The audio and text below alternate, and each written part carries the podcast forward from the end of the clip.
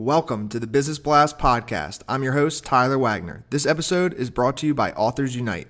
Authors Unite makes the process of becoming a published best-selling author as simple as sipping your morning cup of coffee. You can learn more about Authors Unite at authorsunite.com. Now, let's jump into the episode.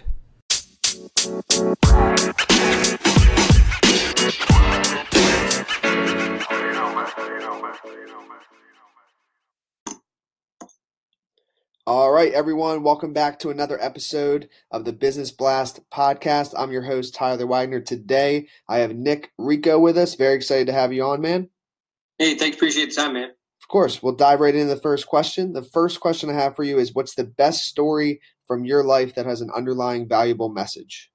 Yeah, so I mean, I, I sat down, I thought about this, and I wouldn't say it's one story. I think it's an underlying theme that's been in my life since I was uh, probably a teenager. Um, just the fact that you really don't feel like you're qualified um, for the position you have, or you're just the most qualified person for the job. And something I used to say a lot uh, when I was growing up was, "You do the the fake it till you make it." But the more I learned, uh, the more I tried to follow that path. It was something that um, I realized I wasn't being who I was, and I was actually faking who I was. So I just realized that I am who I am when I'm when I'm qualified or when I'm called to do something. I'll be qualified because I'm the person called for it. So you know, mm-hmm. one little saying I've always used is God doesn't qualify or doesn't call the qualified; He qualifies the called.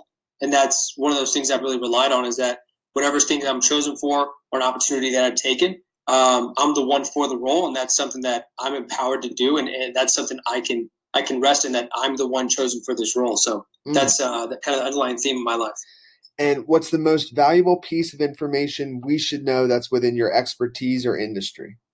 Yeah, so I sat back and it's you know I, we can sit and talk about digital the digital space uh, over the last nine years or so, uh, but I look at more so from a from a sales standpoint and just what you're doing day to day. So um, really, what you're looking at is stick to the basics. When you feel you've mastered them, it's time to start over again. Begin new. Begin with the basics, and then this time just pay closer attention. So it's all about mastering mastering your skill set mastering the fundamentals.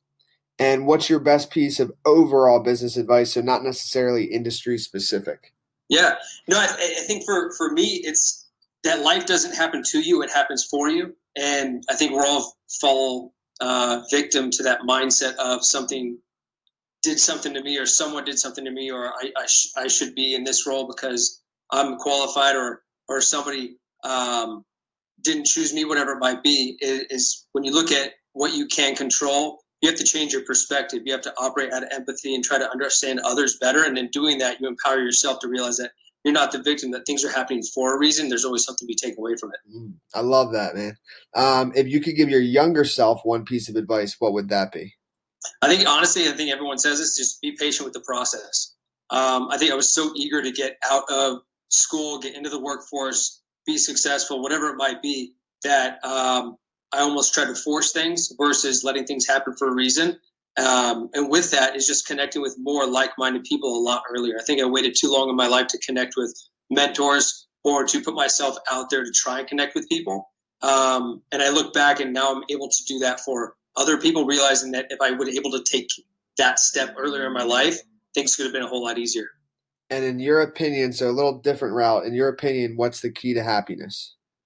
Yeah, no, I, and I, this is something I've said a lot, right? In reality, it's for me, it's just love and serve others, right? When we serve others, we operate at a place of, of love and understanding, and we keep people first at all times. I felt I've fallen victim to uh, the me first mentality, the self made mentality, where it's just me and I got to take care of me, look out for me, I got to get mine. Um, but I learned that the more I looked out and cared for people and tried to love people and serve them to the best of my ability, success just became a byproduct of that impact. And in doing so, my impact was far greater. And what's the best book you've read, and what was the number one thing you learned from that?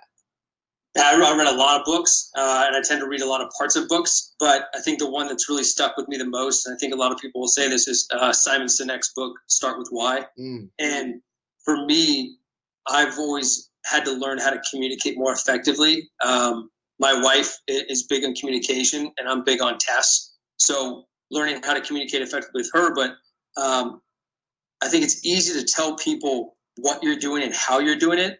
But when you're able to effectively communicate why you're doing it, that's when you're empowering people to become a part of the process and they'll run through a brick wall with you versus just, hey, do it as I say. Hey, this is why I'm doing it. Get them on your boat. And next thing you know, they're making your boat even better. And what's your favorite quote and why? I could I could go all day long, but I just run with the one I've always loved. And I grew up uh, in on the West Coast, a San Diego Padres fan, and Tony Gwynn's been my favorite player since day one. Um, and one thing he said early on in his career was, "You can't live on what you've done yesterday. You've got to go out and prove yourself every day."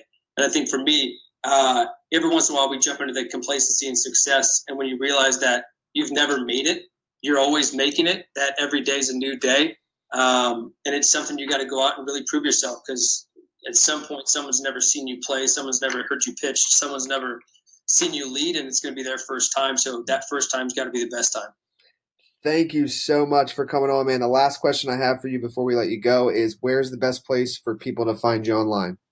Yeah, I mean, there's two places, right? Uh, Instagram at the Nick Rico, so T H E Nick Rico, N I C K R I C O, and then um, LinkedIn. Uh, I, am all over LinkedIn, uh, communicate, engage like crazy. So those are the two best places, and love to connect with anybody and everybody. Perfect. Thanks again for coming on, Nick. We appreciate it. Hey, Tyler, appreciate the time, man.